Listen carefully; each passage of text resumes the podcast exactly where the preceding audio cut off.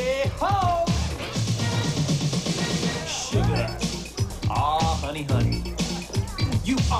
go. and you got me.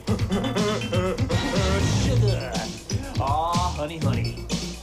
You are my candy girl. and you got me rocking you. Break it down with me. And I kiss you, I'm Grant. girl. I'm Elena. And this is both History Honeys and Sex Archie.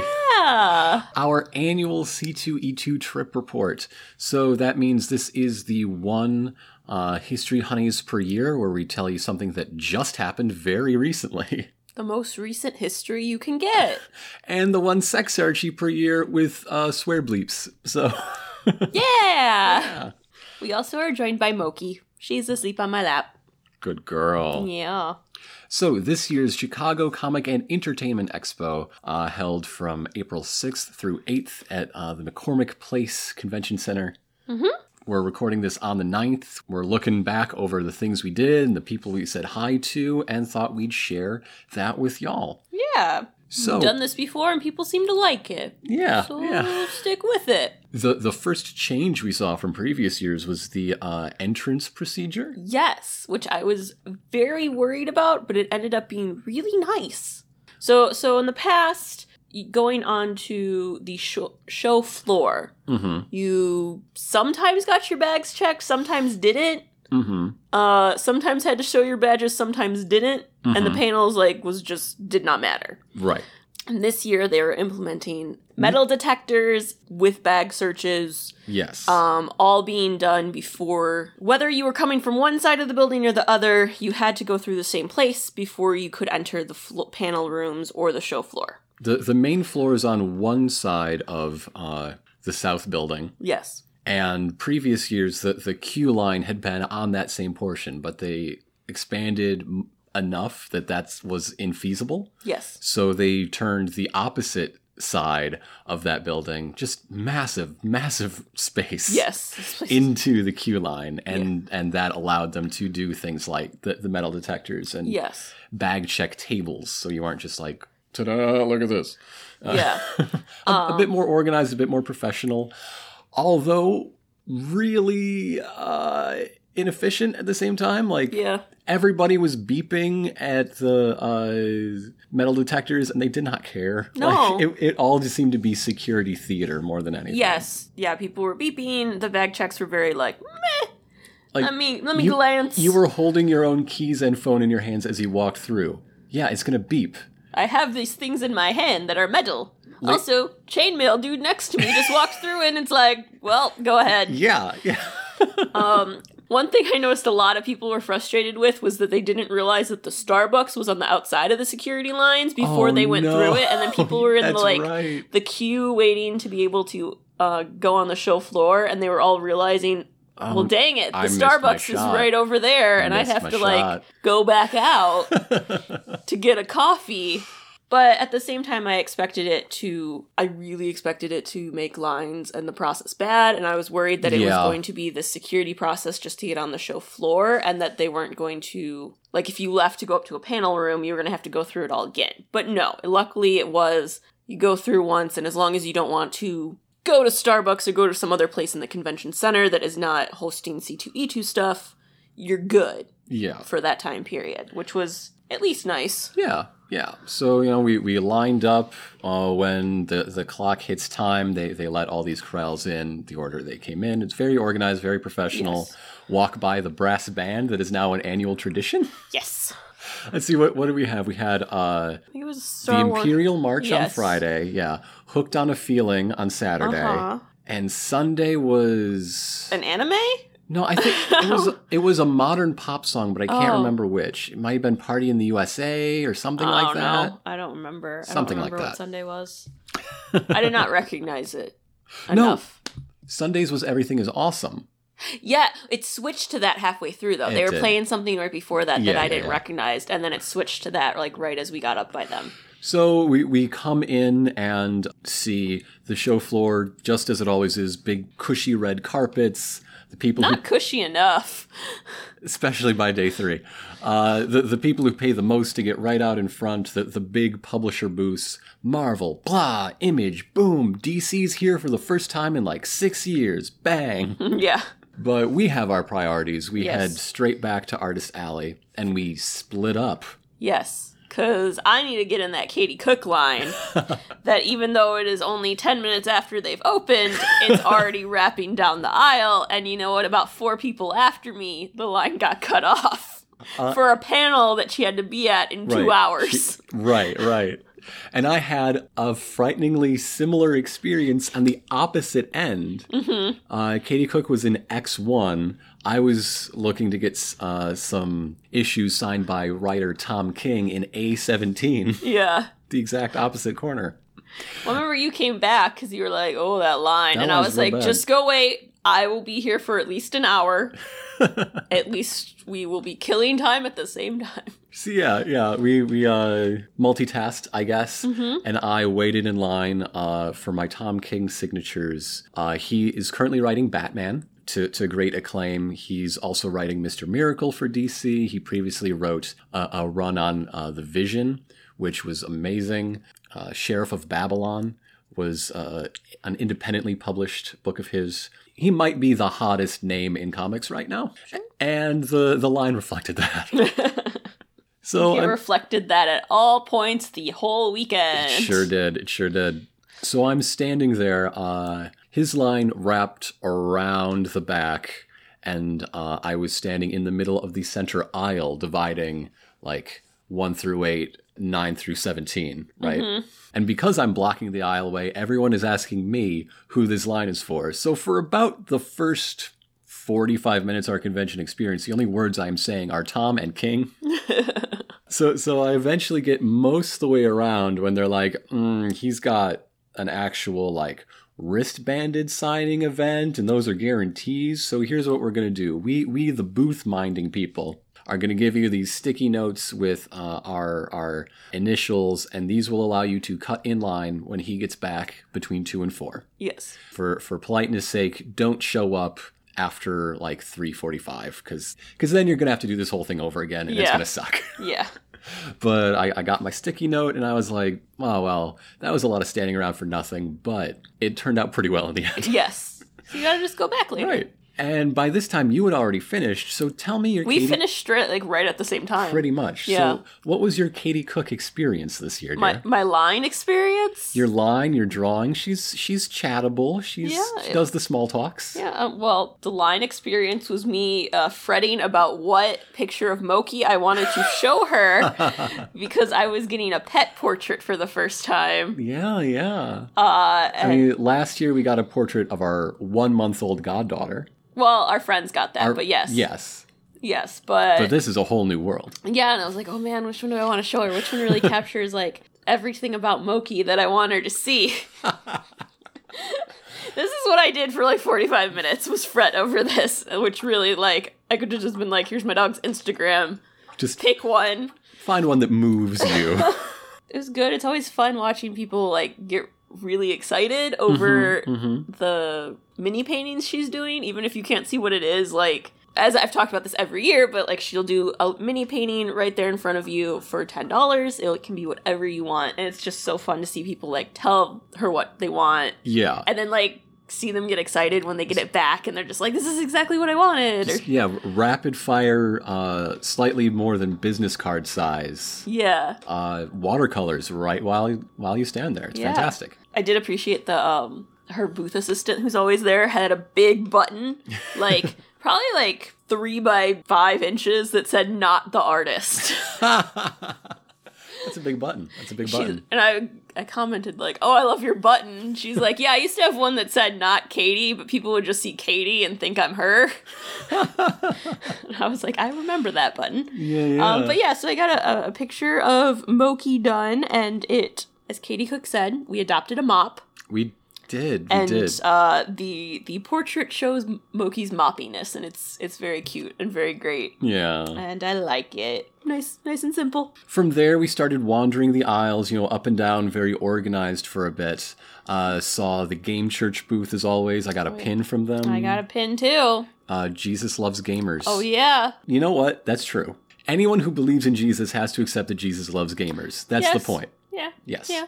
Uh, they, they were also giving out this book that is labeled as like a walkthrough for life, but it's actually the Gospel of John, Yeah. but with like 8 bit style pictures in the margins, and like it, it's made to look like a, an old Nintendo type artifact. Yes, this is true. I almost took one until I realized, oh, this this is just the Gospel of John. I know this. I don't. I don't- this is not new to me. Don't don't need this. It's Uh. fine. On our show walking, we did realize that there was no Geico bus, Right? and we were very upset about this. I'm I'm kind of okay with this. Sorry, no Geico swag for Extra Life. no, uh, but that took us to the first bit of programming Yeah. we saw this year. She's the Doctor regenerating a Time Lord and a science fiction TV show. Yeah. science fiction TV franchise, excuse me. Uh, so this was uh, a collection of uh, fans, uh, people who organize regional Doctor Who meetups and other events, a- and advocate for for fandom, talking about what we might see in the the upcoming series of Doctor Who. Yeah. Starring Jodie Whittaker as the 13th Doctor Yes. along with uh, a new executive producer and showrunner and, and all sorts of new faces uh, on both sides of the camera. Yes. So, what'd you think? It is, as we said, it's a fan panel, so it wasn't like they were like in the know. Mm-hmm. we weren't getting hot sclusies. We no, were getting they they know as much as we know. right Um, a little more. I don't really check the news sites as much anymore. yeah. uh, some of it I enjoyed, hmm and some of it I didn't. I didn't like hate it. It's just their the opinions of the people. There were a couple people who I really agreed with, and I thought they had like really interesting insight um, with the background they're coming from, like other organizations they work with, and just like their opinions on things that I thought were good. And then there were some that I was kind of like, "Ah, uh, what?" So obviously, a lot of talk was about um, the, this rising sea of representation in popular media Yes. and and quote nerd focused popular media. yes, So you know, Wrinkle in Time and Black Panther got name dropped. yes, uh, this announcement coming a few months ahead of the Weinstein accusations and Me Too w- was mentioned. Mm-hmm. Like, it's clearly a moment, but they weren't bandwagoning at Yes. the same time. yes, Right. Th- I mean, it, it was a very diverse panel. It was, yeah. Uh, it was uh, three women and two men, Mm-hmm. and uh, a, a wide variety of, of, of uh, ethnic diversity as well across the five of them. yes.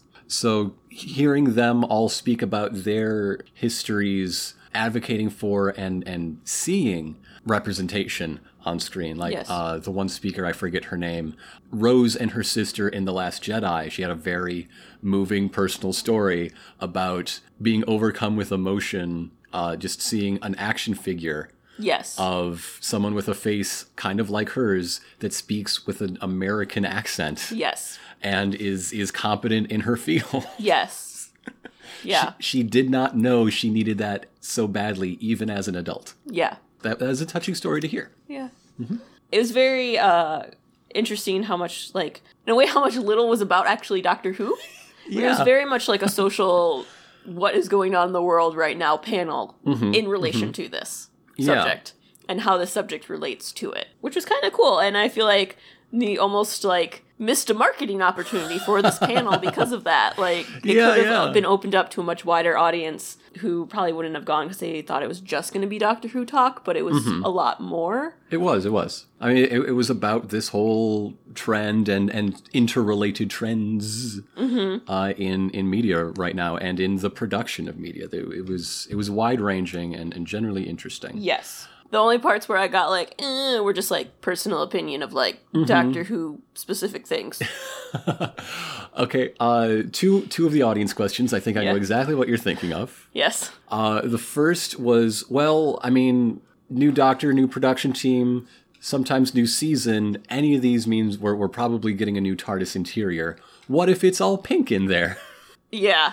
And like, The uh, one dude's like, yeah, Pig TARDIS, I'd love that. And I'm like, and the No, other what- four people, and just about everybody sitting there like, nah, no, dude, no. no. Th- this is something we talked about earlier. Uh, I th- the, the the organizer who who had that response Yeah. was uh, very forward with that. As a young man in the 70s and 80s, he was the guy saying, Oh, you cast a woman, the show's ruined now. You clearly don't know what you're doing. Yes. He talked a bit about his journey to realizing the, the error of, of that perspective Yeah. and coming around. And it, it seemed a little bit like he was trying too hard. like he really, really, really wanted to be the good guy. And sometimes you can just be the good guy. You don't have to sweat it so hard. Yeah. So mo- moments like that were was where I got that sense from him. yes. Yeah. I trust the designers to use whatever the colors they use well. But when you say a pink interior, I'm, I'm thinking, thinking Pepto Bismol pink and that's across everything. and that doesn't no. communicate anything fun. First off, no one wants that for anything. it doesn't matter what it is. It can be a candy shop. No one wants everything to be that pink. and the other uh, question that was kind of divisive among the panel was, well, now that the, the doctor is a woman, do you think she'll get pregnant? And like, and I'm just thinking, who would the dad be? Like, there's a whole species thing. Yeah, there's there's a whole lot. First off, there's a whole lot of things that that would open it up to that like I don't think they want to deal with that on this TV show. Yeah. But also, I personally hate that the first thing that comes to mind for people when it's a female character, even if it's just a question of like do you think they're going to do that is it's a girl, so she has to get pregnant. Mm-hmm. No.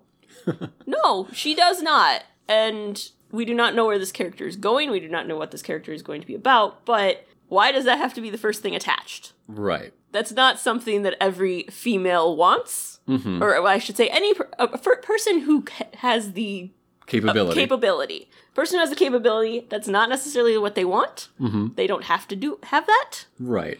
And because then you're getting into weird biology, like I want a story from my my fantastical adventure show.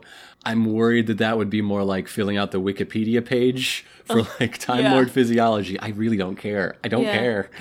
And you know what? we had that, that one episode with that doctor's daughter, and that was not good. for other reasons. for other reasons, but like we don't need to go there. She's already a grandmother. She she doesn't have to give birth. yeah. Uh, Also, but, talk about what a really weird season that would be of just yeah. dealing with that, and now there's just a baby that has to be on set all the time. Run. I re- my feet. I'm sorry.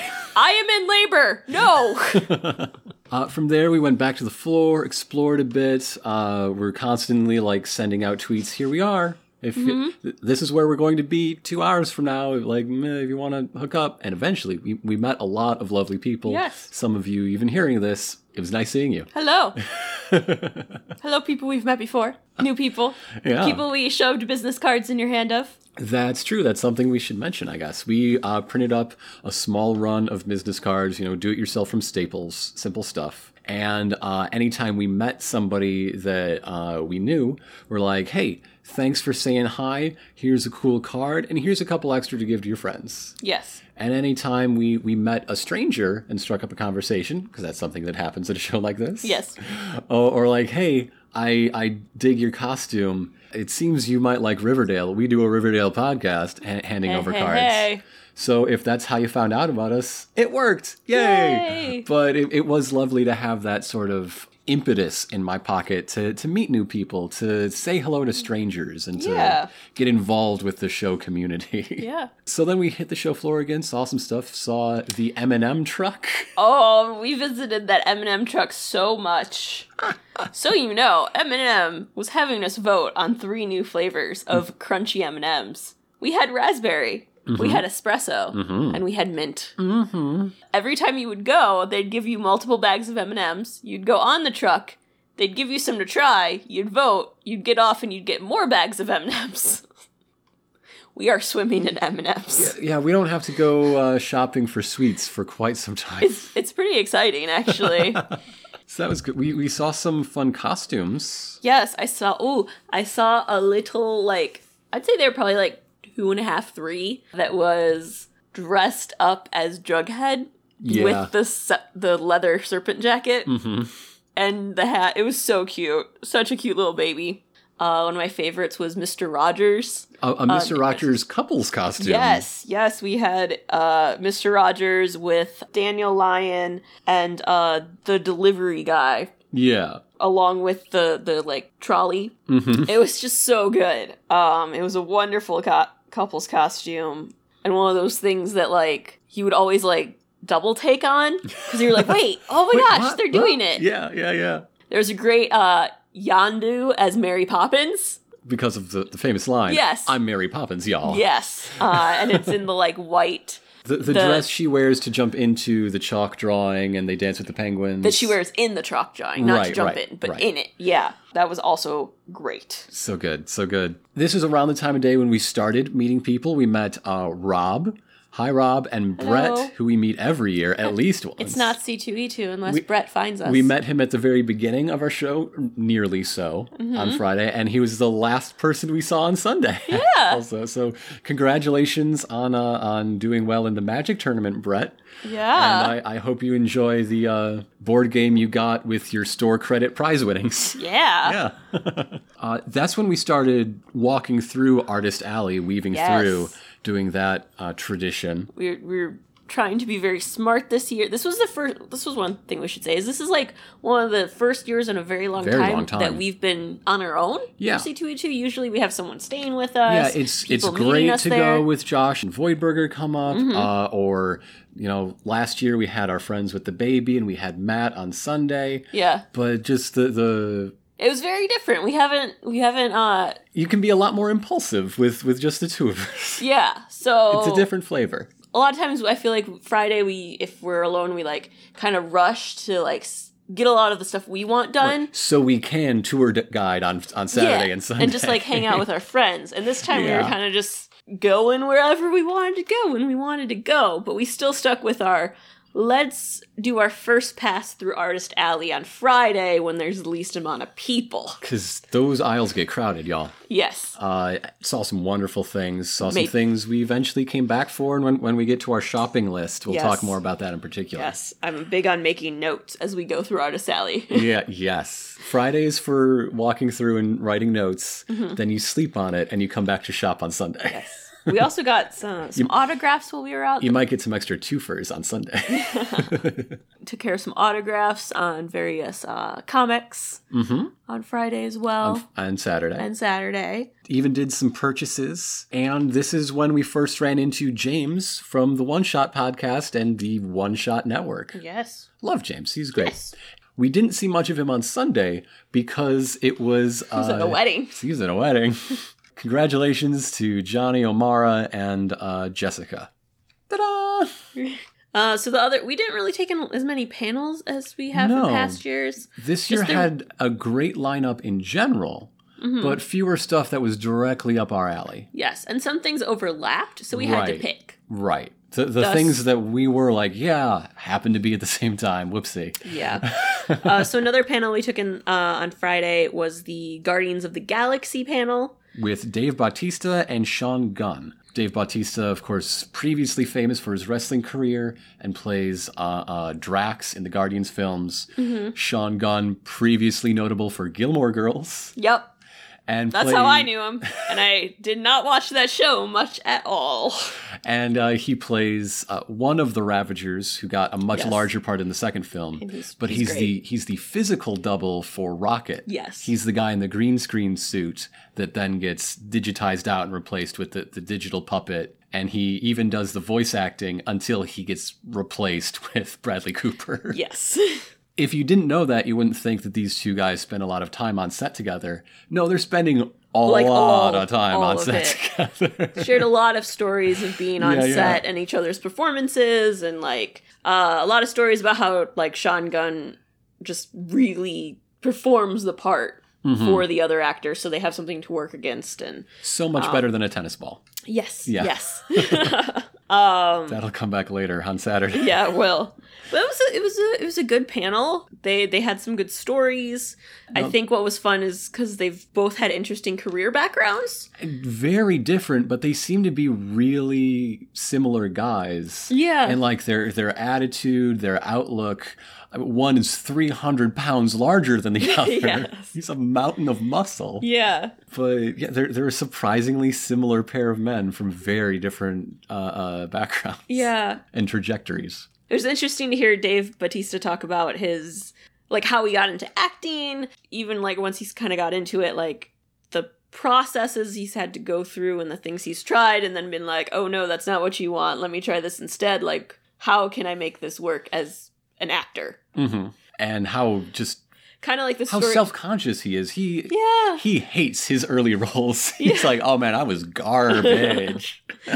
Well, I just I mean, he, he enjoys the experience, but it's like that that was bad acting. Oh, I, and so he committed himself to becoming a good actor. yeah. Um, and how like aware he is of that. And I thought it was interesting how he also talked And about his like five minutes in Blade Runner, amazing. He Yes. did it. He made it, man. Yes.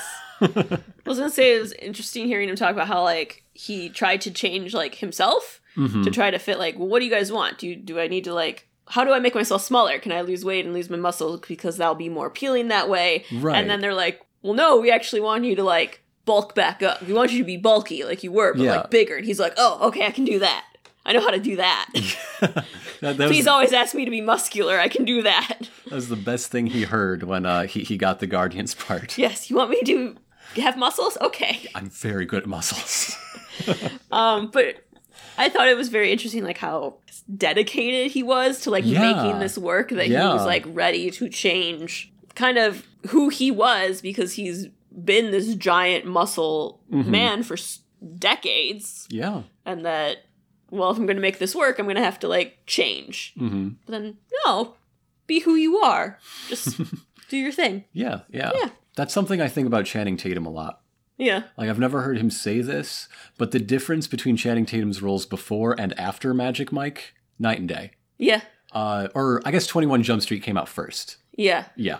yeah it was fun uh i liked how many um audience questions were about gilmore Gir- girls I was really surprised that the audience questions were like the, the ones that weren't about Guardian stuff yeah seemed to be 50-50 wrestling and Gilmore Girls. it was i feel like 50% was about guardians mm-hmm. or no i'd say a third was guardians a third was wrestling a third was gilmore girls Yeah.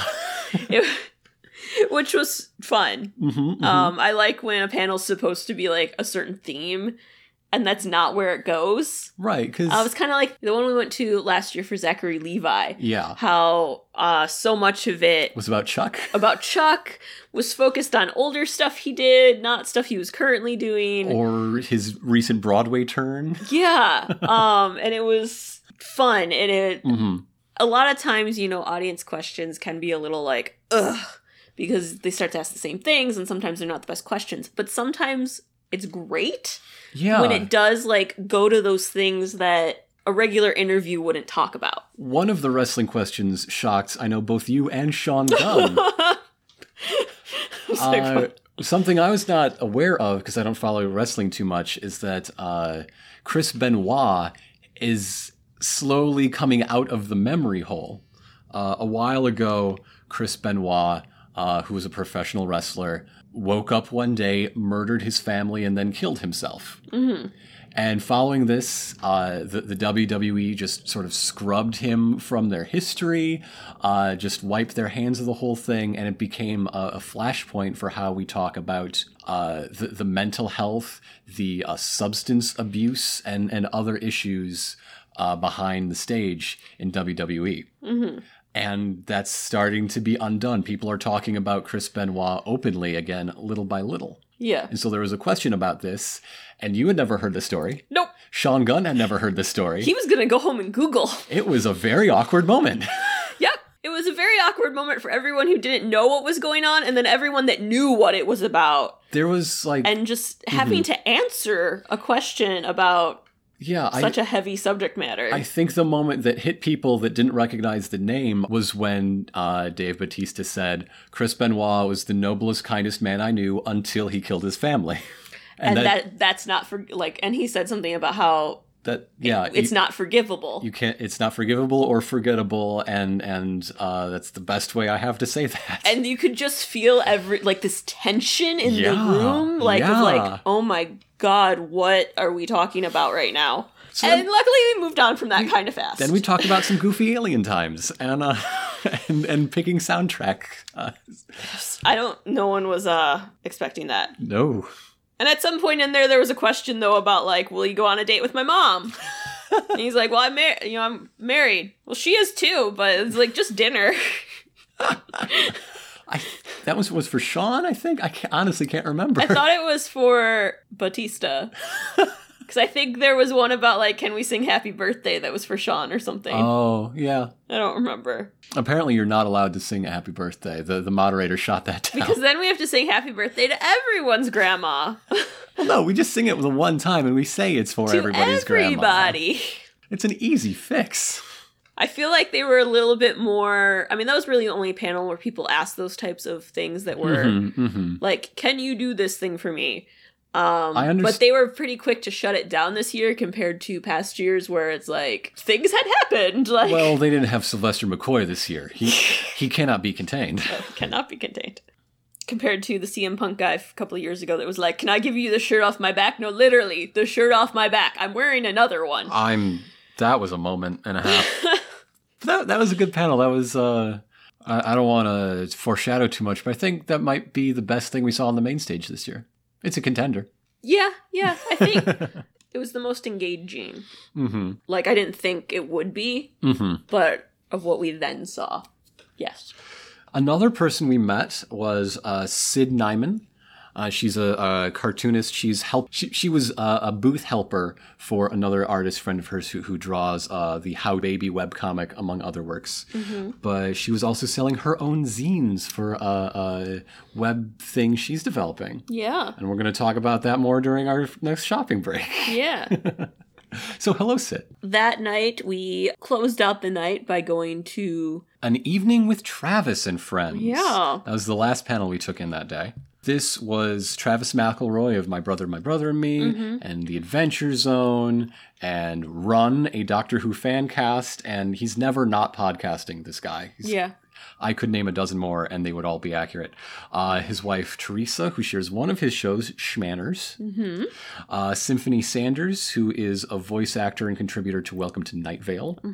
And Anne Wheaton, the author of Piggy and Pug. Uh, and when she's not doing Piggy and Pug plugs, she's also a director at the Pasadena Humane Society and SPCA.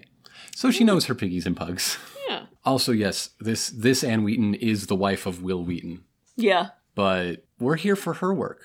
Yeah. He was here last year. This is her turn. I, I didn't really know what this panel was going to be. It was just like, oh, these these are entertaining people. This will probably be a good time. And I was right. But what the programming actually was was they were answering various hypothetical questions posed uh, in advance uh, uh, from people on social media. Yes. I, I think the, the icebreaker he provided was a two part question. Yes. What superpower would you want to have? But then what do you think you'd actually get based on your, your personality and your self knowledge? Yes. But then things like what's the biggest animal that you could beat up in a fight? And what's the smallest animal that could beat you up in a fight?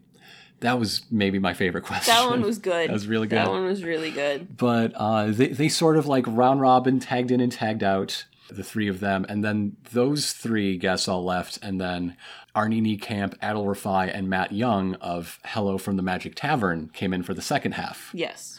so it was it was a full house travis and six friends that was a really fun panel i'm glad it, we went It was, I'd say, one of the the best panels we went to.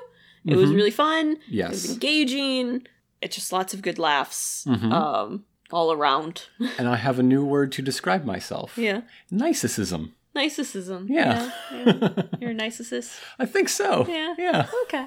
Darling, Yeah. what is the largest animal you could take and the smallest animal that could take you? all right american falcon could tear my eyes out Yeah. and then I'm done. Like, Yeah. when you lose your eyes, that's it. yeah. But they're like what four pounds?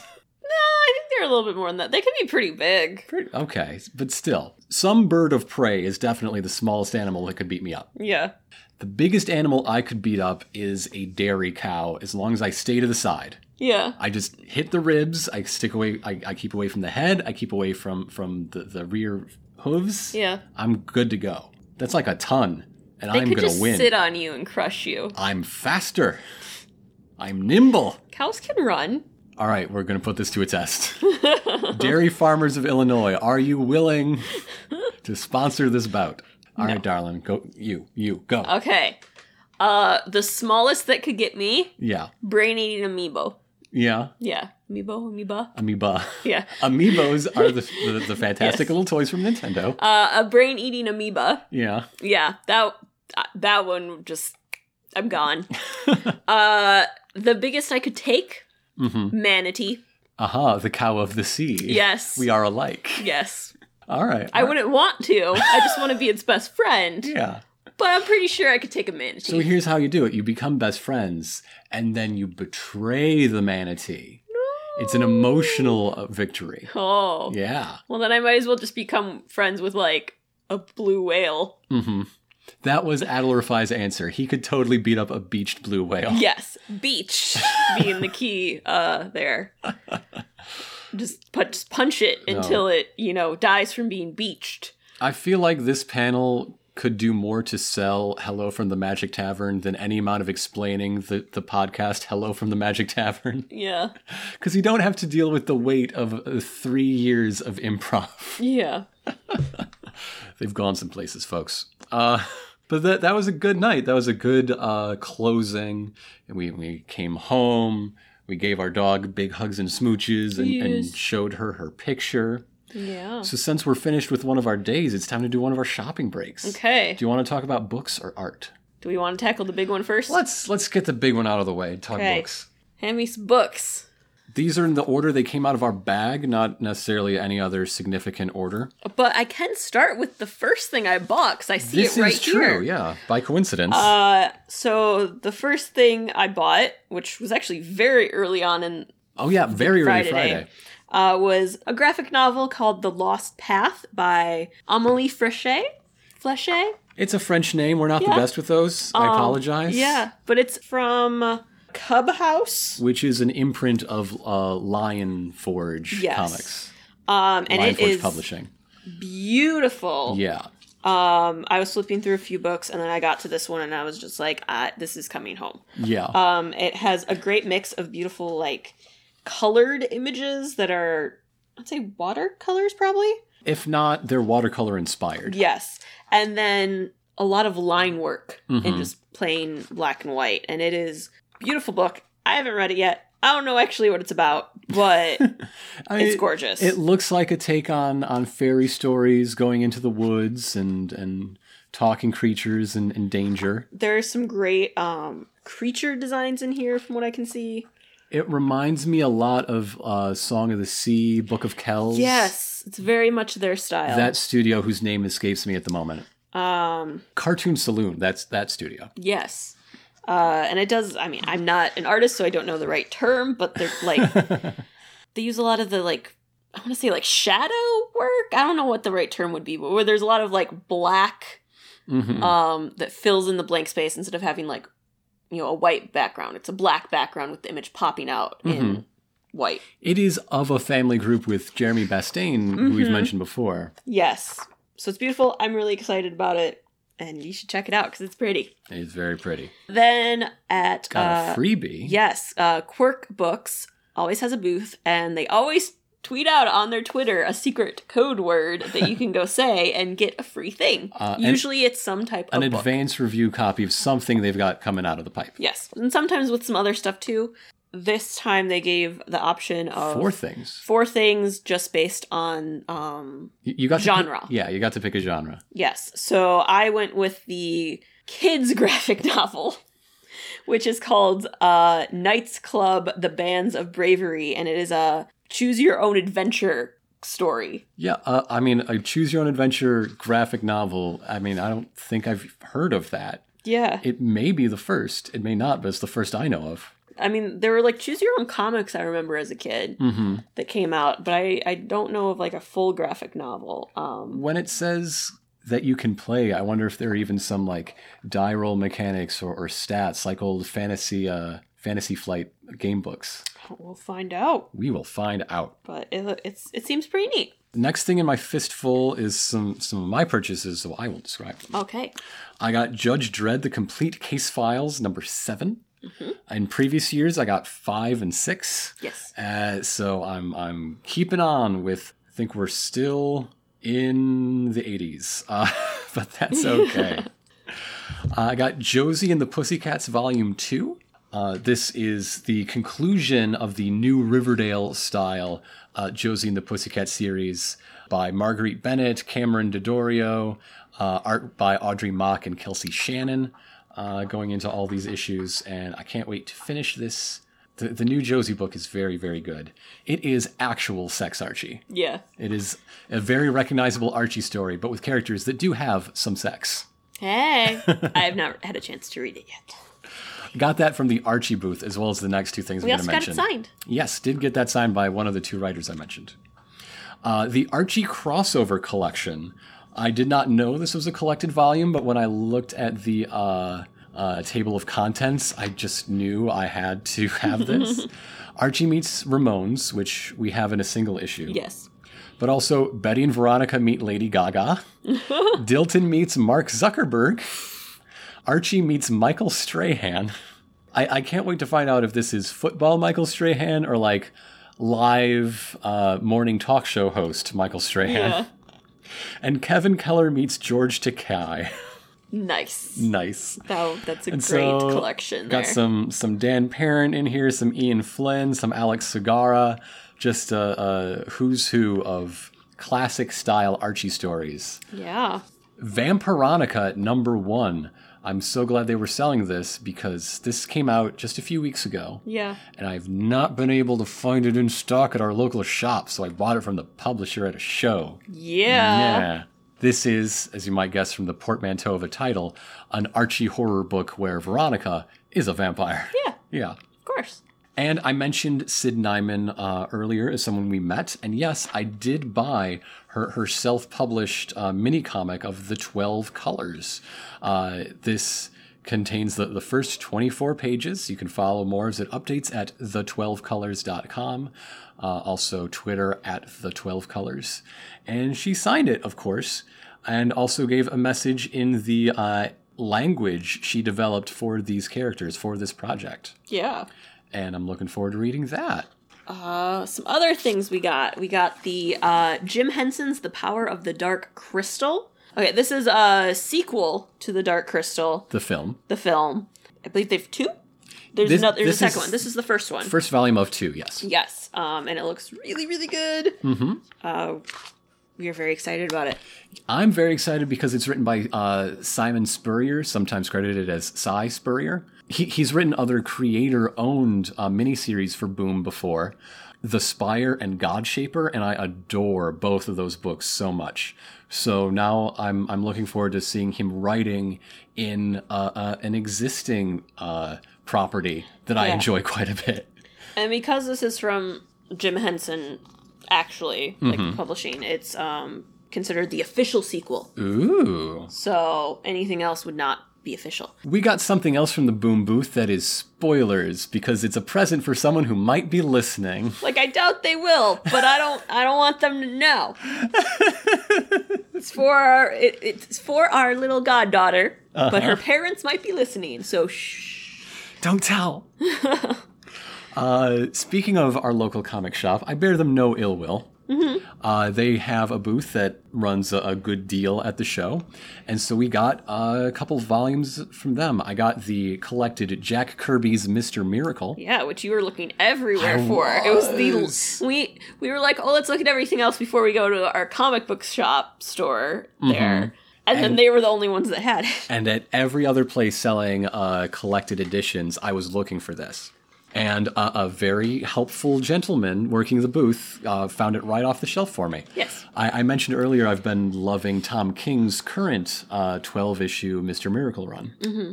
And so now I get to compare it side by side with Jack Kirby's original Mr. Miracle run. And oh, oh, I can't wait to dive into that. I'm saying that about all of these books. That's why we spent money on them, I Yes. guess, at the end of the day. Because as we said, they run a deal. It's a it's a deal if you buy three. And so we were like, oh, let's see what else we can find.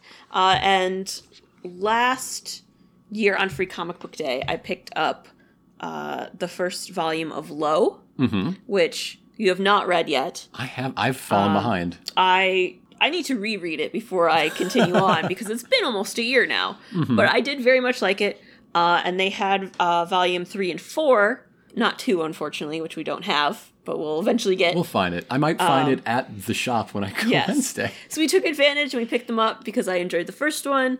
Mm-hmm. Uh, they also like look really cool. So I, I can't wait to find out what these books are all about. Yeah. The guy, the art is obviously very grabbing, and that's why we got the first one. Yeah, But you enjoyed it so much, I did and, enjoy and it. I trust your taste. it was good. we also got. going, uh, going back to the boom booth. I did not get this at Boom. Oh, they were that's right. selling this at Boom. I got this. There's always a 50% off uh, booth Mm-hmm. um, or anything they have in there. It's 50% off the list price.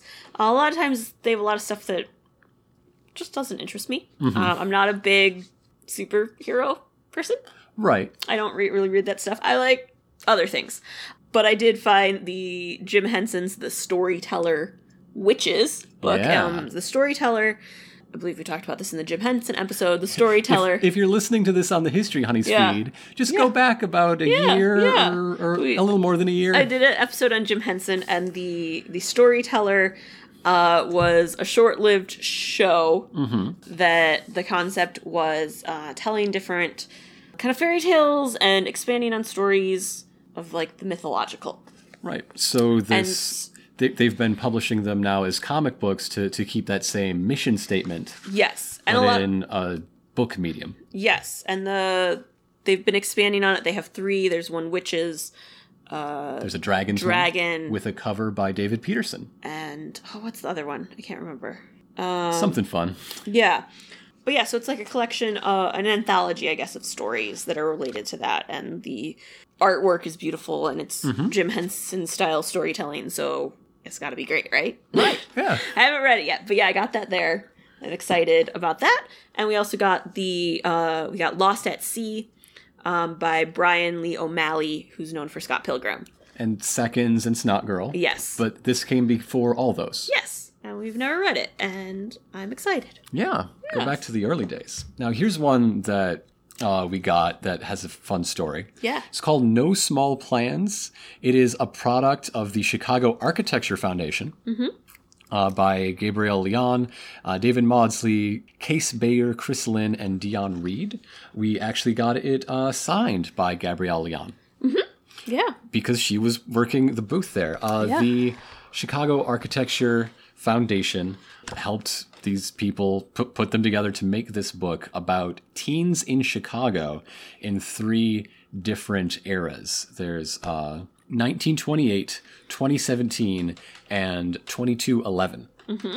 And it's about how these kids uh, interact with the city and its layout, its design. The, the title is taken from uh, a, a Burnham quote about make no small plans, for they have no power to stir men's souls. Yes. I think I got it. Yeah. I, I got it close anyway.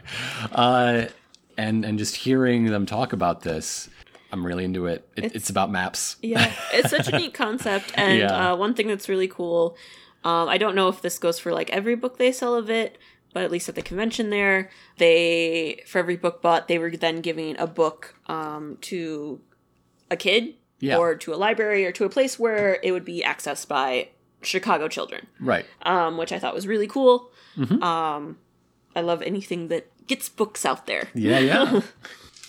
and then your big big thing here. our our last purchase. Uh, people who've checked into previous C2E2 trip reports Yeah. know that one of my traditions is to buy something to support uh, the comic book legal defense fund. yes. They they have a big table full of a wide variety of books, all of which have signed nameplates from the writer or the artist, and and they're they're sold to continue their their work defending uh, the First Amendment and and people's right to publish and read and, and share ideas. This year, I thought I'd live dangerously. That crinkling you heard was me grabbing the blind bag. Yeah. So I know there is a signed graphic novel. I know there are five or so single issues. I don't know of what. We haven't opened it yet. I've not opened it. I've been saving it for this moment on the sh- on the show. So let's go. Moki's very interested. Yeah. Okay, I got uh, an Adventure Time comic. Uh, but oh, the, th this is written by Ryan North, so it's going to be funny. I know that. Uh, I got a uh, issue of IDW's Star Trek run, The Return of the Archons, Part One. So there's that. Here, let's get this up. Yeah. Uh, Rebels by Brian Wood and Andrea Moody, uh, a well reg- regulated militia, part one of six. Ooh. So, this is apparently some uh, Oh, it looks like Revolutionary War-y? Revolutionary War E, uh, a miniseries from Dark Horse. Oh yeah, it says uh historical epic of America's founding. That'll be fun. Faith number one from Valiant. I've I've heard good things about Faith. This is a superhero comic that is unique for having uh, an overweight woman uh, uh, being a Oh, superhero, I've heard of this. kicking butts and saving people. Uh, gets getting some uh, uh, body diversity yeah. out in the superhero genre. Champions number one from Marvel, still in a uh, a bag. Yeah. This is a uh, teen team. Uh, we, we've got uh, totally awesome Hulk. We've got Miles Morales. We've got uh, teen Cyclops doing time some time travel. Yeah. Miss Marvel, uh, Vision's teen daughter from that uh, Tom King run I was talking about earlier. Hey. All teaming up. I hate to have to tear open the bag, but I want to read you. uh, and the the signed uh, uh, collected edition is Daredevil Reborn by Andy Diggle, and uh, signed by the artist David uh, Gianfelice. So there you go. And yes, darling, this writer Andy Diggle is the namesake of the character on on Arrow. What? They they named Diggle after this writer for his for work he did on Green Arrow, but oh. as a comic book writer, he's written for lots of Yeah. characters. I like um I feel like this grab bag has a really nice variety. It does. It's- I- this is good stuff. Someone has the hiccups. she yawned and got the hi- or she sighed heavily and gave herself the hiccups. Poor doggy. Um, but no, this is like a really interesting variety of things, and I'm honestly kind of interested i- in this uh, America's founding rebels thing yeah, because that's just what an odd idea for a comic. yeah. I mean, in future years, the the grab bag might be my number one choice, just because Yeah. that was fun. Yeah, Unless I see something out there like, oh, I've been looking for that. Like uh, our copy of From Hell is from there. yeah, Which means I have Alan Moore's signature. Yay! But and- except in cases like that, yeah, I think I'm gonna get the grab bag. That was fun. yeah. So Saturday, Saturday, what a day! Saturday we were Jughead. We were. We were in our, our matching jugheads. Sex Archie listeners will recognize that as our, our show's thumbnail. Yes, In fact, we got that from Callum, who first did it as fan art of the pictures we took at C2E2 last year. So it's sort of the one year anniversary of that uh, thumbnail. Thank Yeah. you very much, Callum. I I did add to my costume this year. I I had a Southside Serpent patch, and we took some really so they have um last year they started this they put uh like kind of like a, a selfie cam a photo booth like type thing Yeah. uh right down by like on the main floor of the lobby where they have these big c2e2 letters like a lot of people go for photo ops and they had this camera there where if you scanned your badge it would email it to you and we did it every day last year and i loved it it was such a great like souvenir especially for us because we don't always get like pictures together Yeah. and so we did it on friday and We Sa- did it at the beginning of the day and the end. And those Mm-hmm. Yep. were pretty nice pictures. uh, Saturday, we were just did it at the end because it was so busy most of the day. You couldn't like really get over there. but we did it and we took some really good pictures and we took a really fun one showing off the Southside Serpent Patch. And none of them came through to No, me. We, we took four pictures. I was so happy with all of them, and none of them came Got through. none of them. Not one. when we went on Sunday, The thing was broken the was- whole entire it was day. broken and unplugged. You couldn't take any pictures. so I maybe we aren't we weren't the only ones, and they just pulled the plug so people wouldn't get upset. I That's my guess. It sucks, no matter what. Yeah. It was I was very upset though about that at the end. But that's okay. But that's okay. Uh, Saturday. I don't remember how we started the day, but I pet a kangaroo. that's true. That's true. Uh, there's that always is, a, a that's the first thing we did after how we actually started the day, yeah. which was the American Gods panel. Was that first? That was first. Yes, that was first. uh, so the first thing we did, Yeah, we, we did a little more walking on the floor. Don't remember any particular stories, but the first programming. yes, we we went uh, to a American Gods panel um, with Ricky Whittle and Yediti Badaki, yes, uh, who play Shadow Moon, the protagonist, Mm-hmm. and Bilquis, uh, the god of romantic and sexual love, Yes. respectively. And that was a, a fun panel. Ricky was, he's a very hyper man. He was At wound least that up. day. I think he drank a little too much coffee. I learned he's English. I did not know that. You learned a lot of people are English I that did. weekend. Um, but it was it was a fun panel of um, them talking about process of filming, how they you know both came around to getting these parts, the Mhm. audition process, uh, a little bit about what's to come. we got some spoilies. We got some spoilers. We got some world premiere spoilies. So here you go. They are indeed going to be filming on location at House on the Rock to begin season two. Yeah, we didn't hear it from us, and we didn't hear from them. Yep. But no, that was it was it was a fun panel. Ricky Whittle does talk a mile a minute. At least he did that morning. Yes. Uh, he had this great story about Oh, yeah. green screen acting. Yes. uh, where he was playing both himself and the the director shouting what to react to. Yes. As he crawled through an actual physically constructed mud tunnel that cut his hands up. That part is the part that got cut out of the episode. Didn't Yeah. make it in. But the part where he just emerges into a, a big green room with a half built suggestion of a tree and has to react like it's the mythical er tree. Yes. And the whole story was like, okay, you see a tree. No, it's a much bigger tree. It's a very wide tree. Okay, no, it's taller. It's taller, taller. There you go. And it's like wide on the left and the right. Oh, okay. and just like him reacting to all these directions he was getting and then like, okay, now there's a buffalo. It's a bigger buffalo. Nope, too big, too, big. big. Uh, higher, higher. There you go. And like all these things and eventually he's just like, "Can I have a tennis ball?" The buffalo says, "Wait, the buffalo talks." there are skulls all Oh, around. there's what? skulls. What Oh, skulls? oh, I should react to the skulls. Okay. Okay. okay. no, he, he did a great comic monologue about his uh the special effects scene. I was like, that should be your audition for any show you ever want to work on in the future. Just play both Yeah. parts, and, And- you'll get hired on the spot.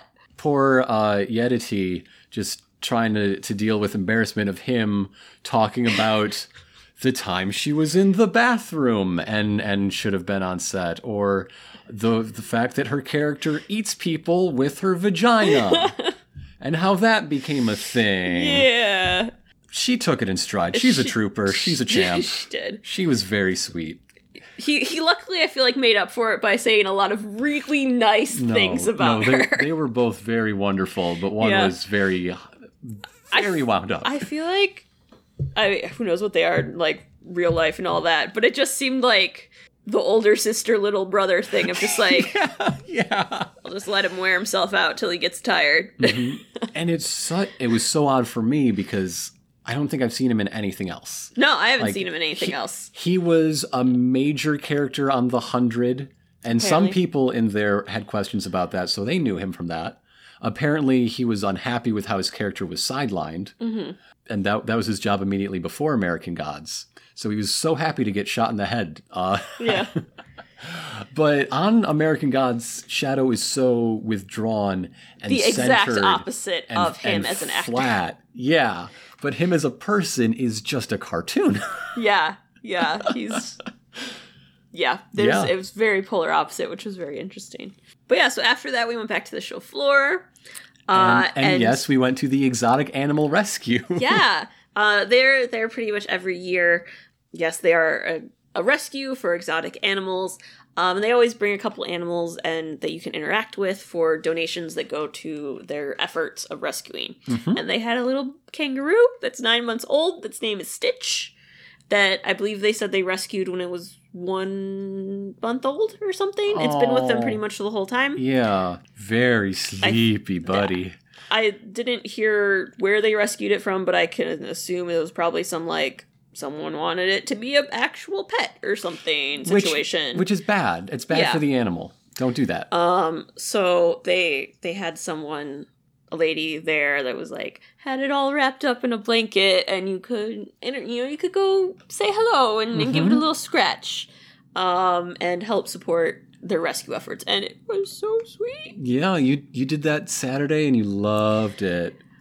Kangaroos are the softest kitten fluff in the world.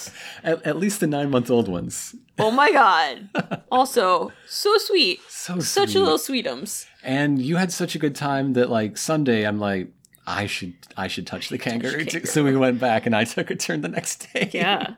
Um, But Saturdays was more exciting because Well, because right after we got done, we were getting ready to like move on out, and I was and like, wait. right to our left. I was like, that's that's the gal from the panel. that's her.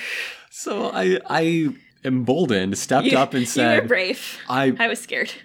I we re- we just got out of your panel. We really enjoyed it. Thanks for coming out to do the show. Yeah. And she was She was really so happy to hear sweet. that. And I was happy just to do that sort of like drive by compliment, thank you. Yeah. And she's like, No, we're having a meeting. You're getting hugs. We're yeah, doing this. she was so sweet and She's just like wonderful. yeah. at, I mean, she like took the time to like engage with us much longer than I anticipated, but it was really nice. Um, and we we bonded over the excitement of the kangaroo because she was waiting. She like Yeah. had come over because she knew that there was a kangaroo and she really wanted to meet the kangaroo. And we both talked about how we were trying to control the excitement so we didn't scare the poor thing. um, but she was very very sweet. Oh, this is around the time we also played uh, GoldenEye at uh, a used game store's booth on the floor. Yeah, there was a time when I was amazing at that game. Yeah, you said that you and your brother played a lot as kids. Yes, and, and- you always whooped them. He was always pissed at me because I was so good at it because I just like shot with pure chaos and like would kill him instantly with bullets like ricocheting off stuff.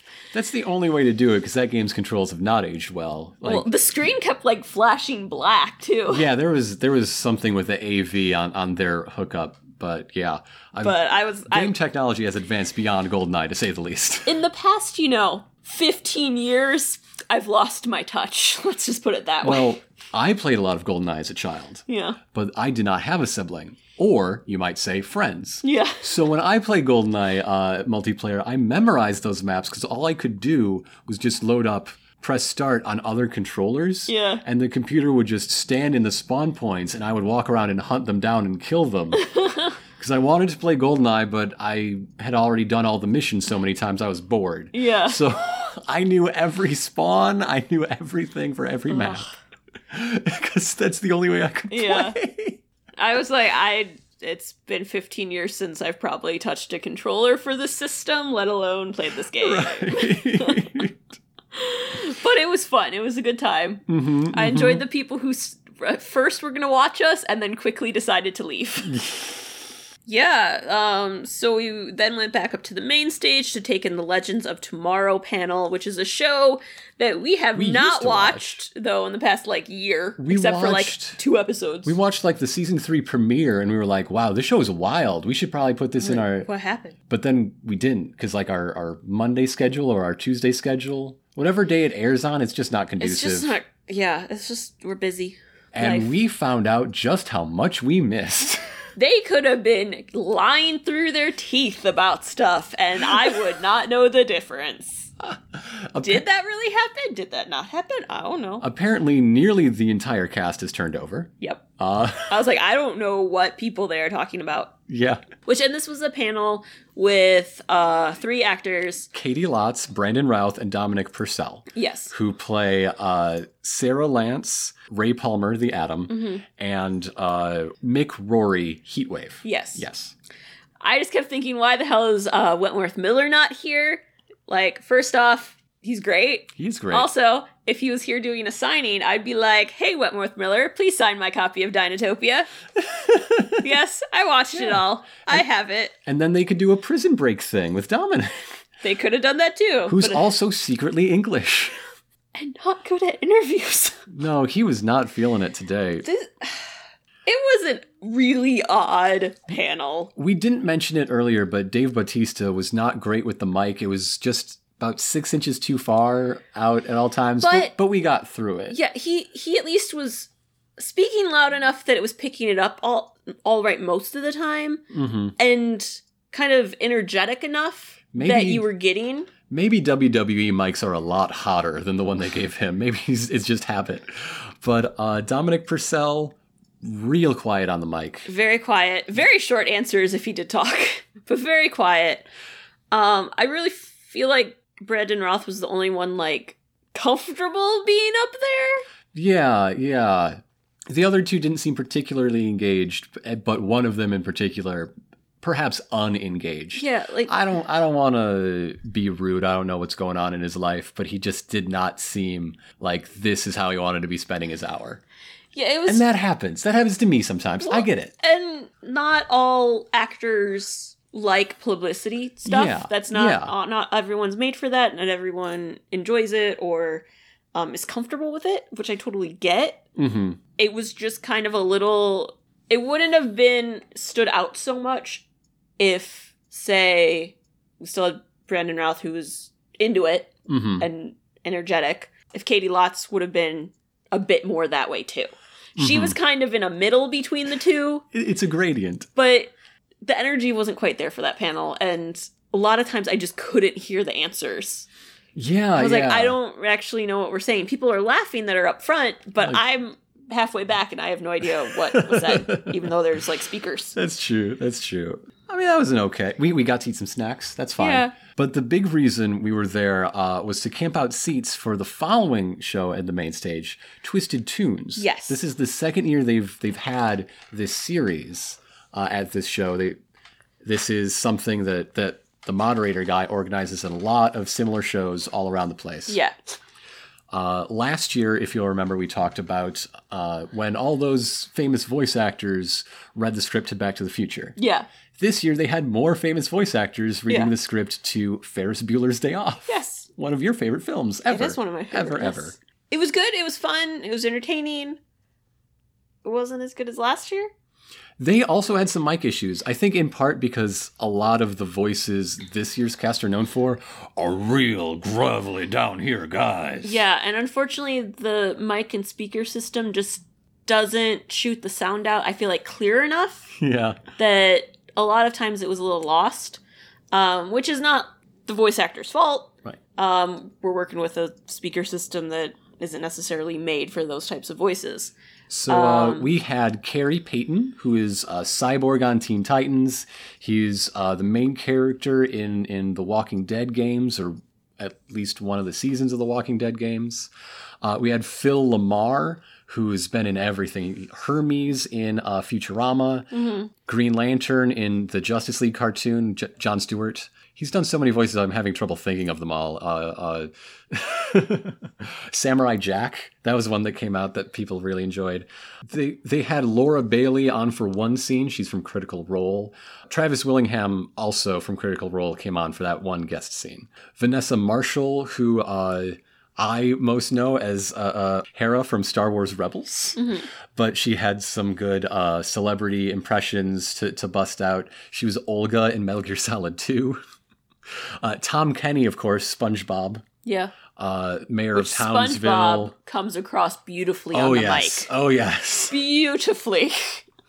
that was one you always knew what he was saying. He had a number of voices that, like, oh my, that is you. Oh, yeah. That's fun. I enjoyed him because any time the guy would be like, "Oh, why don't you do this this voice again?" He's like, mm, "How about I do this one I haven't done yet?" Yeah, yeah. He's like, "I got lots of voices." And on the end, Fred Tatasciore, who uh, voices the Hulk uh, and anything with a big shouty guy, any monsters, that's probably Fred Tatasciore. And he had his share of uh, celebrity impressions too. And so did Phil Lamar. Yeah, That he was an an original Mad TV cast member. He better have some impressions. it was good. I think some of my favorite uh, moments were the Obama impression that was Phil for, Lamar's Obama was great. for um, the the secretary. yes. In in the scene where the secretary is talking about how everybody loves uh, Ferris Bueller. Yes, So hearing Obama say wastoids. yes. Great. Great. Love it. Also, the uh, haunted mansion voice. Yeah, Fred Tatasciore did Paul Frees's Haunted Mansion uh, uh, ghost host.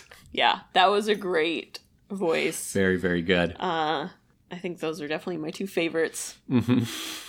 Um, but it was it was still fun. Um, I think a big thing too for me this year is that uh, there weren't as many voices that I knew. Mhm. Like a lot of the shows that these uh, voice actors have worked on, I'm not familiar with, so I don't have the like personal connection to be really excited to hear that voice because it doesn't necessarily mean anything to me. But we got to hear two different people do uh, Bill Cosby. So that's fun in the year 2018. Yeah. Yeah. That was a little awkward. They, I think they felt it was a little awkward at Yeah, that moment. too. They're yeah. like, really? Really? You want me to do this? Okay. So I mean, while it's only honest to say I liked last year's better, I don't mean it like oh last year's was better. It's just that last year's was one of our big highlights of the whole Yes. weekend. It was fantastic, and this year's was pretty good. It was good. it Like- was definitely worth going to. Like, I'm really glad we went and it was Yeah, fun yeah. and it was entertaining. and um, I think it's amazing, like, what the voice actors yes, can do. yes, for sure. Um, like, you do everything if you're comparing it to something else. You, you, you Right. compare it and you're like, oh, well, They do put up a number of their shows on YouTube. If they do that to this one, it might be the better version because we won't be dealing with that room's acoustics. We just get the, the mic feed. Yeah. might be a bit better. we took some pictures and some hot dogs. We did. that was fun. Cards Against Humanity uh, had a booth with a giant hot dog that you could lie in. The, you would be the, the meat. They had a Yes. whole hot dog themed promotion this year that is just a, a meaningless non sequitur to get people talking, very on brand for them. Yeah. But that's also where we met a friend of mine, Aaron Amendola, Mm-hmm. who is kickstarting a game now called Earworm. It- It's a party game. And uh, he was doing demos at the Cards Against Humanity booth. Yeah. So that's, that's the first time we met him. We, we met him more socially Yeah. later on Sunday. Uh, but it, it's nice running into him both times. Yeah. and it's a great game. yeah. Um, some some costume uh, winners for me that day was uh, Chewbacca with a porg A, a flayed porg on a, on a stick. that had been roasted, Roasted, yes. um, and also Felkor from Neverending Story. Yeah. Yeah, And when you find a luck dragon, that, that's a good sign. yeah, Yeah. that was really cool. It was also like gigantic. At the time, no one in- was inside. I assume like you could people could be inside it and operate it. like Chinese parade dragon Yeah. style, probably Um, but they just had it like on the ground at that time, for and like even photo ops and yeah, yes, and even at that time, it looked really cool. yeah, yeah. This is also when we went and and did the Yamcha challenge or the Yam challenge. Oh yes, yes. Uh, I forget who it was. I, I think it's the actual like company that produces Dragon Ball Super. Uh, had this crater on the ground. It is the crater in which Yamcha dies, and they were having people like curl up in the fetal position to recreate that famous shot. So yeah, I did that. I did. I did an anime. Got a really big button for it. yeah, they were- if if you did it, they gave you a big button of Yamcha's face Yep. so everyone knows you're a loser. Uh, we also met Jay, who we tend to meet annually. Yes. And by meet, I mean past and opposite directions on an escalator. We again met more times where we could actually speak and stuff. Yeah. yeah. So the the final thing we went to was improvised Star Trek. That was fun. That was very enjoyable. Mm-hmm. I like that. I haven't listened to much of their stuff, but everything I have, I've enjoyed, so that's on me, I guess. Uh, I haven't listened to any of it before then, You've but I listened to very one. much enjoyed it. yeah. It was good. It's a company with a slightly rotating cast because, I mean, improv they got they got to work that hustle, right? You can't get Yeah. everybody all the time. But yeah, they perform th- this long running adventure, and and soon you'll be hearing the thing we heard. They were recording it as an episode to go up in their feed. Yeah.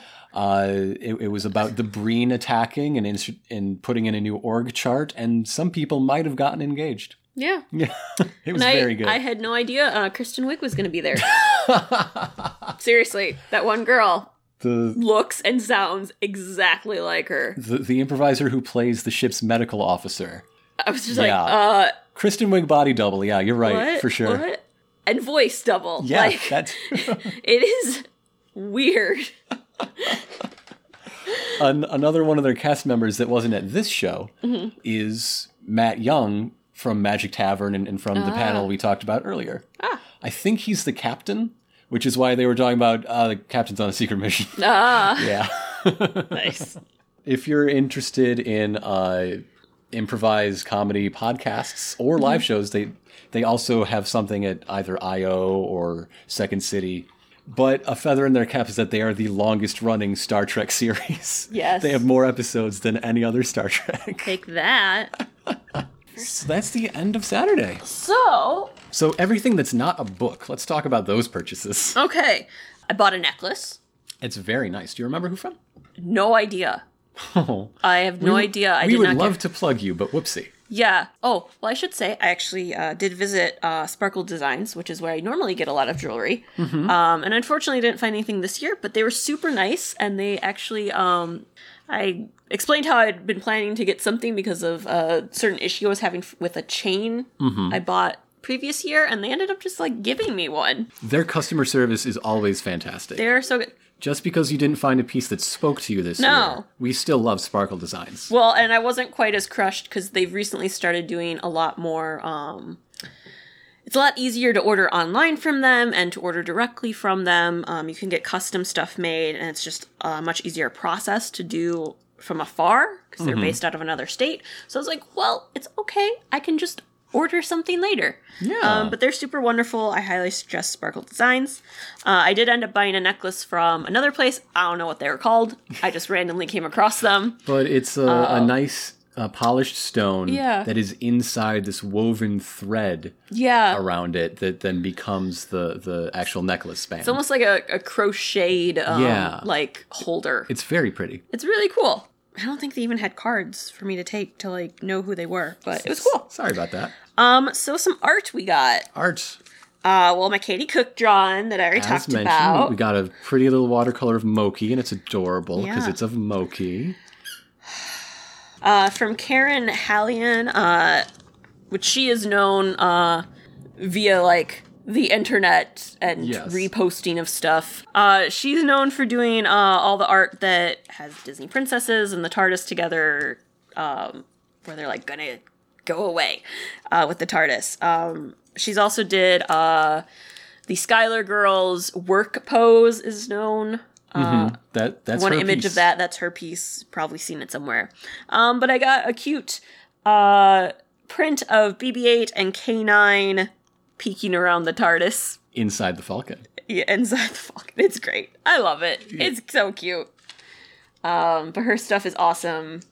Uh, I got a couple things from David Peterson. David Peterson uh, is the the writer and illustrator of the Mouse Guard series, among other things. I got a print of his for the first time of Gwendolyn, the matriarch of the Mouse Guard. Uh, I chose to get this one because I get to play her for Six Feet Under.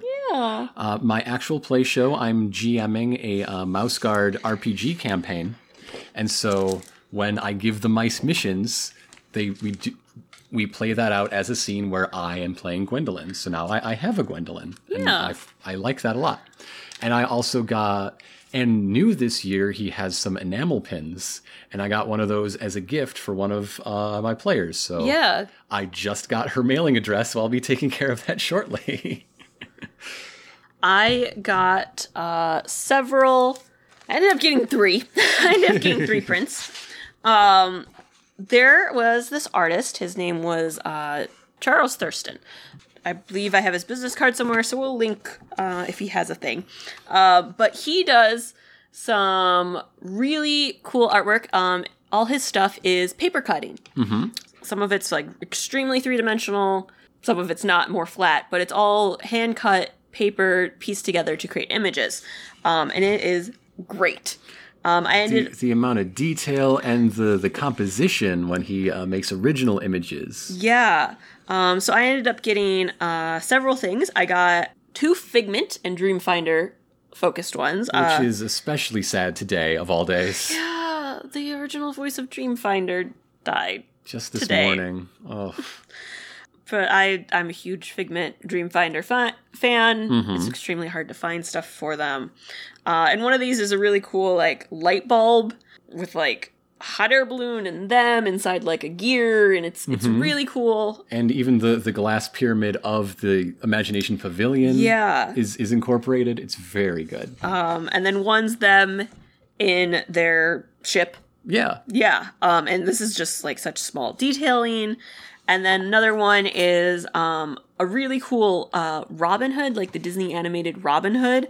Um, like it's one of those ones where it's like almost like a circular framed image, but like everything is very detailed, and you got like the snake and floating in a balloon, and these hats to help shape the outside of it. Right, right. I mean, everybody that there there's only three four characters actually in it but it represents everything about the movie that you would want in some factor or another like little john's hat is there there's some uh, aspects of maid marian and we don't just get robin hood we get him in his stork disguise Yeah. but we see the real him in the the reward poster right next to him and just the, the way to fold this what 90 minutes of moments into one still image Yeah. is is very good One one thing I really liked about all this stuff is that that like attention to detail and finding unique ways to incorporate characters and moments through like the decor or framing. yeah Yeah, um, and just the fact that it's all you know, hand cut, exacto knife to paper yeah whi- which that's layered. which gives it all such a texture especially when he uses textured paper yeah, it's it's absolutely gorgeous. Uh, One thing I picked up just because I think it's uh, a statement of what we do on Sex Archie, even though this this wasn't intended because this guy had never heard of us before. Uh, an artist named Josh Adams who was tabling, and he one of his prints he was selling is uh, the cast of Riverdale, our core four. Uh, standing outside Pops, taking a selfie, and you see in the phone the preview image is the four of them in in their classic House Archie style. Mm-hmm. It's it's such a great concept, and the likenesses are incredible. Yeah, I love this piece, and so we we talked for a while, and he's one of the people we gave a card to. yeah. And I encourage people to look at Josh Adams because his other stuff was also great. But this is the one that's like, we have to have this on our wall. With the Yeah. show we make, we, we need to have this. Yeah. Yeah, that's, I think that's everything else we bought. Uh, so let's move on to some uh, signatures. Yeah. I mentioned being in the Tom King signature line, and he signed my copy of uh, Mr. Miracle one which oddly enough, we saw for sale uh, on the floor. Somebody was selling the same cover, the second printing cover, for $10. And theirs was not signed. Mine is. So if I ever decide to turn the things I like to read into something I like to resell, I at least have a baseline for this one. suppose so. And he also signed uh, Commandy Challenge number nine. This was sort of a, a- an exquisite corpse, writers and artists playing telephone. Every issue of this 12 issue miniseries was a new creative team. And uh, the, the goal was end your book on an impossible cliffhanger and leave it to the next person to figure out how to get out of it, and then have an adventure, and then set up another impossible cliffhanger Yes. in my opinion, number nine is the best single issue. It is just a door. Commandy finds himself in an inescapable room with a door that uh, contains who knows what. And uh, while he was signing, we struck up a chat about how I love that idea that this journey into the unknown to strip the unknown to its basest element, and and sit and contemplate and have people just talk. And the artist he got paired with for this, Kevin Eastman of Teenage Mut- Mutant Ninja Turtles fame, uh, was really excited to like do the, these two-fisted Kirby action spreads. Uh, gonna have all these chases and explosions and weird stuff. And, like, no, they- Commandy mostly just sits around and does push-ups and talks to an elephant man. Uh, but they they killed this issue. It's amazing. Uh, I also got a signature from Christopher Jones, who's uh an artist on a number of things, including uh, some of the Titan Doctor Who titles. Yeah.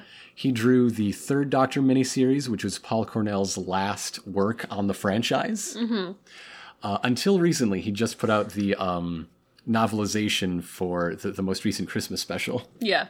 He, he went back on his pledge because like you get offered that job, you don't you don't say no to that. Yeah.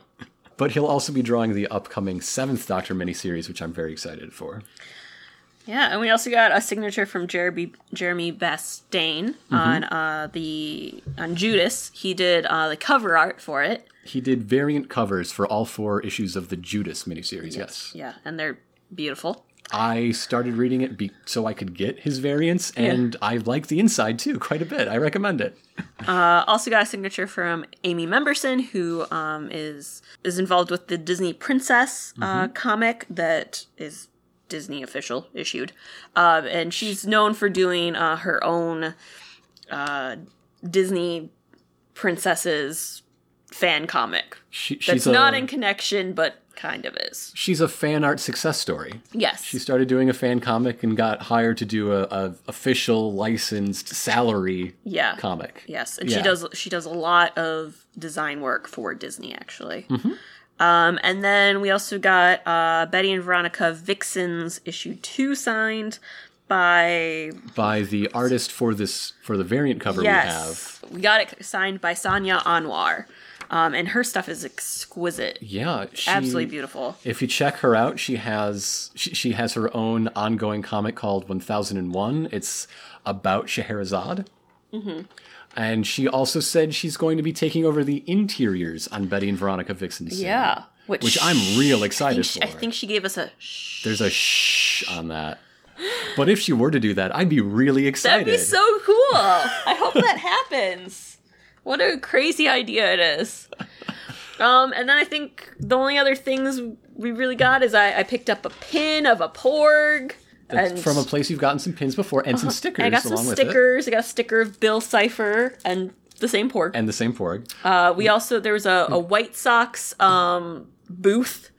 Uh, That where we was- tried to win some White Sox tickets, but we didn't. But you got a T-shirt. You got a sweatshirt. I got a sweatshirt. I'm really excited about, and we got a flag. Got it. We got a Uh, we socks can flag. uh, Southside represent Yeah. officially now through free things, yeah, and not just through our address, I guess. I guess. Yeah, that's about it That's about it. Yeah, I that we think got so. that we purchased or came home with. But there's a fair amount of, of general free swag we picked up, especially on Sunday. Yes. Uh, so Sunday, Sunday's Kids Day, which I Sunday, love. yes, Sunday is Kids Day, which is always great. It's the, Ah. the cutest costumes and the best questions at panels because there, there's more kids, and kids always ask adorable questions. Yes. But like I said, we uh, used our time and the fact that we'd seen everything at least once, or been down every aisle at least once, Mm-hmm. to just sort of wander where our feet take us. I, we got some uh, uh, play money and chocolate gold coins from a Scrooge McDuck. Yes. That was part of a whole DuckTales family costume, which was very nice. We took a nice green screen photo, uh, and with with Superman. On uh, one of the co- covers of the upcoming Action 1000. Yes. Yes. I saw uh, Oogie Boogie Mm-hmm. and uh, Halloween Santa Claus, Yes. which that- was great. That was a very great good. Oogie Boogie. And we took a whole lot of pictures around the Star Wars costuming area. Yeah. We posed with uh, BB-8 and Chopper and Han and Carbonite and and Dengar with uh, Tauntaun. And Yeah. A nice, a nice, fun area of uh, photo opportunities. We actually got the free hot dogs from Cards Against Humanity instead of like, did. oh, looks like they're out of hot dogs. Like the last two days, Oh, we, we ate those hot dogs. Uh, you touched your kangaroo. Uh, I saw, um, the the bat from Ferngully. yeah, the bat from Ferngully with a sign that said "Save the Rainforest." Very good. Uh, it was a great costume. we met a couple more listeners, Twin Drills uh, and Ed. So nice to see you both. Saw a group costume for Eureka's Castle, Very good. which very was good. awesome.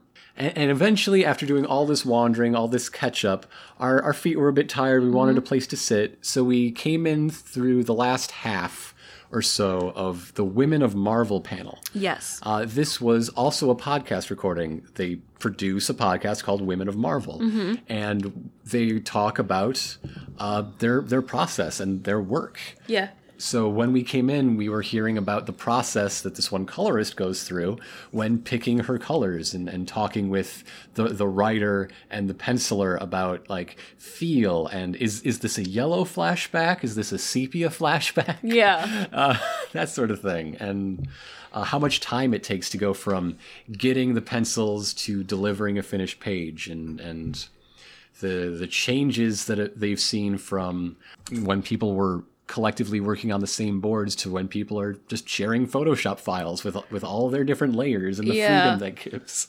And there were there were four women on that panel, uh, including Katie Cook. Yeah. Um, and I thought there was a really uh, fun background of there because, like, I remember the one woman uh, is not an artist; she she works on the business side of things. And- one lady who who's come into the field within the past couple years, another who's been doing this for a very very long time, yes. uh, and then there's like Katie Cook who recently gotten into Marvel, but is still like doing her her style of Yeah. cartooning stuff for special things. She- She's been in the business for a long time, but is relatively recently part of like the Marvel family. yeah, She- She's done a fair, even earlier, uh, uh, th- a job here or there, yeah, but is now like anytime there's a compilation book, it's likely there's going to be a Katie Cook story Yeah. in there. I thought it was really interesting because there was that variety. Um, yeah, for sure. and there's also you know they all have their their specialties in what they do.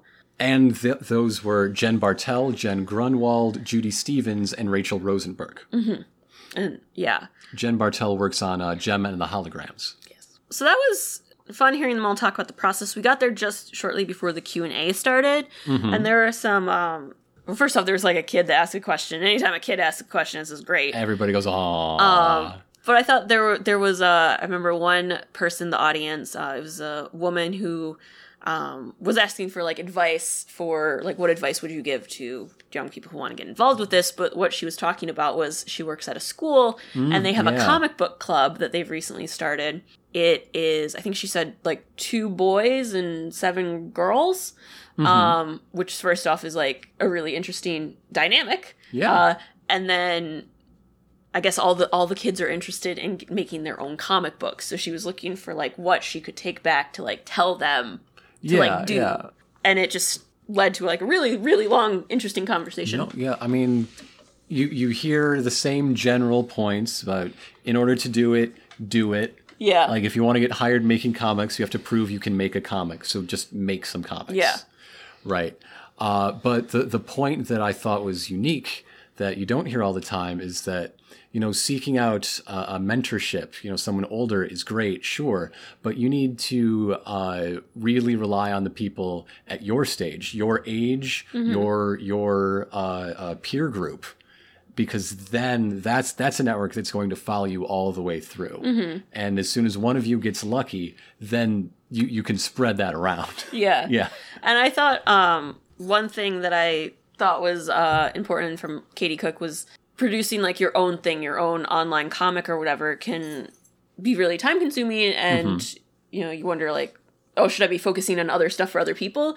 But she talked about how like doing her comic and producing something like weekly and always doing it really helped people to see like, she's serious, she can meet deadlines, she is consistent Right. Um, right.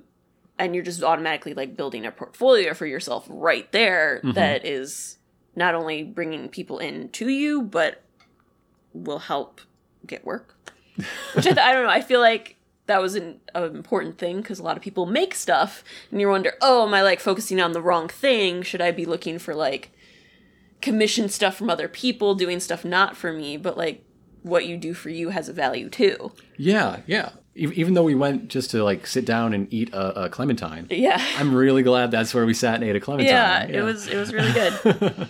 and another, it's another one where like, I mean, I actually didn't know that this was like a podcast that they did, but it's another one where I think women of Marvel, oh, they're just going to be talking about like comic book characters, but no, like this is a much bigger topic we're talking Yeah. about here. And while like representation and and all sorts of social issues can't be entirely divorced from it, what they're presenting is just the work. Yeah, and we got to see uh, previews of pages that have never been seen before in books that are going to come out six months from now. yeah, you know, and so that's that's really cool. Yeah. uh, but then the panel we we intended to see that came shortly after Chicago's graveyards and haunted burial grounds, yes, uh, which if you've listened to our first History Honey's uh, Halloween episode, Chicago Spookums, you've heard pretty much everything we learned in this one. yeah, Uh, not not to say it's not good information. Uh, I hope it's good information. We we made a whole episode out Yeah. of it, but uh, th- that's what this was about. yes. Uh, and this was a interesting panel hmm because it was two people for Yeah. the most part. Uh, Scott Larson, a comic book illustrator who writes a book about uh, Chicago's haunted history called Visitations, Mm-hmm. and Amelia Cotter, who is a paranormal investigator. Yes. Like, the guy just kept telling stuff and then being like, but you know, I'm a skeptic. but I'm like, no, it does not sound like you are. because of then the things you say after you say you're a skeptic. And I feel like he's very torn about how he wants to be seen Yeah, in yeah. in this paranormal ghost hunting world. I mean, because he produces stories about hauntings and inspired by real haunting stories, Mm-hmm. that that makes him a collector of haunting stories, either to do research or because people just walk up to him like, "Let me tell you this one time." Yeah. Whereas she is, yeah, an investigator going out and, and recording EVPs, Yeah. and and the temperature in hotel rooms. Yes. Uh, the best part though was when uh, two people from the audience joined to in the last five minutes to tell their adventure at the Congress Hotel Yes. ghost hunting. Uh, some some amateur ghost hunters themselves who were dressed as Dipper Pines and Wendy from Gravity Falls, Yes. which is just perfect. Yes. Mabel was sitting in the audience. She apparently had not gone to the hotel with them. but my favorite part was when uh, Wendy uh, talked about how they brought a Ouija board to the hotel, and the whole audience was like, oh no. So like not only was were the people on stage true believers, at that moment it becomes clear almost everyone sitting in the seats. there are people in front of us taking notes. I don't know if you noticed that. There are like hard note takers going on. Some of the pictures had orbs in them, both white and dark orbs. I did not see these orbs in these pictures. Now I was very confused by what they were talking about. orbs always n- or nearly always dust on the lens or uh, something reflecting off atmospheric dust like Yeah. your flash for instance and that's why you don't see them except in photography Mm-hmm. but these these orbs in these photographs were held up as the smoking gun there there are presences here there is negative energy And if you look, they're all dark orbs. yes which are the bad kind the of bad orbs. kind of orbs. Um, also that uh, when, when they were exploring these disused, blocked off ballrooms that haven't had people in them for, for years and years, there was a 15 degree temperature shift. yeah, they J- turned They're the- saving on power. That doesn't mean ghosts. it, it was uh it was it was interesting. W- One thing there are a couple things they talked about. They d- I mean, like you have to simplify when you only have so much time. And you want to talk But- about eight graveyards before you get to Yes. this point. But there were certain like things where they're like, "Oh, people either believe this or this." I'm like, "Yeah, but there's also like five more things that have been like thought about or connected that I talked about in the episode or like this thing totally disproved those things." My my favorite was Resurrection Mary. Resurrection Mary is apparently one of Chicago's most famous individual ghosts. Uh, it's a young woman that hangs out outside Resurrection Cemetery. People pick her up in their cars, and then uh, when they drive, she she disappears, and they're like, "Oh, that young lady was a ghost." Yeah. There are apparently five or so uh, candidates for who the real person might be. Yeah. Two are the most popular. Yeah. But part of the story is that the first person to pick up Resurrection Mary tracked down her identity and went to her parents' home. Yeah. If this is true, there's only one candidate for Resurrection Mary. How many dead daughters does this couple have that there are two to five possible Resurrection Marys? Yeah. Yeah, Yeah. that. I'm sorry. I'm sorry. I, we, I feel like we always go to these history and ghost ones, and like, I think I'm always hoping I'll learn something new that I didn't know or some like fact that Mhm. I didn't. But I find that they're always less than what I already know, Yeah. and it's disappointing.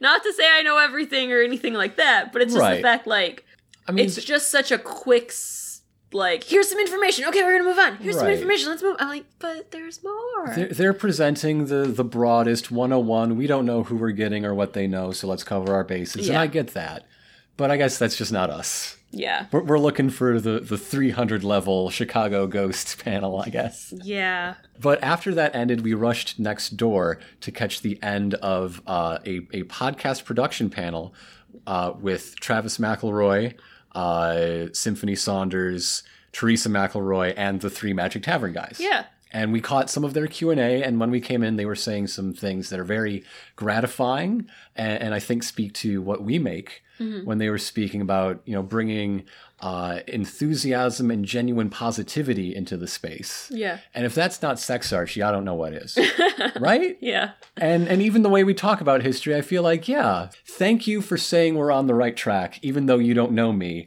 i feel like that applies to us and i Yeah. appreciate that i, I feel better Yeah. yeah. Uh, and and after that ended, they you know they took a few other questions, and I I went up and we got a picture with Travis, Yeah. and that was very nice. we very spoke nice. to He him was for very about nice. five seconds Yeah. because a line had formed, and I want to be polite. Yeah. He was very nice. There was a much shorter group around the Magic Tavern guys, so I got to speak more with uh, Adil Rafai Yeah. about how much I enjoy his work, and, and he was very appreciative. And I got to greet him as well and say, This is the first time I've ever heard of you, but good job. But you were very funny yes on Friday. Oh, Yeah, yeah, I've enjoyed this weekend. I have n- no other things to say. but no, uh, he he was lovely. It's weird because like we talk about people who enjoy our stuff that we've Yeah. met, but I like to give them lots of time because I have lots of time. Yeah, But when I meet s- like this Travis meeting, I recognize I don't have a lot of time. And while I would like to say, "Hey, I really enjoyed that live show we went to. I didn't get a chance to say so then, so I'm saying so now." yeah. Just doesn't feel like there's the time. Right, And because you don't wanna, that's like- being rude to the eight people behind me. Well, and it's that thing too where I feel like you don't know what they have to go off to, and you're like, Right. well, there's all these people, and it's really nice that like you really don't even have to stay and like talk to people or take pictures right now, but you are. Right, Um, because he seems to be the most genuine, sweetest man. yeah, I don't want to take advantage of that. yeah. It's it's it's just interesting being like on I guess the different sides of it. Not to say Mm-hmm. that we are at all, you know, Travis McElroy like No, no, level, Goodness no. um, but he gets paid. yeah. But yeah, Yeah. Uh, or even when I spoke And to I'm sure he's like there, like, no, I have time. This is fine. Like, no one needs to talk at super speed. We're good. we'll never know. Uh, but even when I spoke to Eleni Sauvageau of Neo Scum, Mm-hmm. uh, she was working at the, the Chicago costume booth. Yeah. but I love Neo Scum, and if you have any interest in actual play shows, and some of you are Feats listeners, so this applies to you. You, sh- you should check out Neo Scum. It's fantastic. I love it. Uh, Mm-hmm. Yeah. Every two weeks, my day stops when there's a new episode. Yeah. I didn't want to take up her time because like she's working. She she was like, Yeah. Like, you're in the middle of stuff. I- like, somebody might want to buy this Power Rangers mask, and I don't want to be in the way of that. But I Yeah. love your show. Have a good weekend. yeah.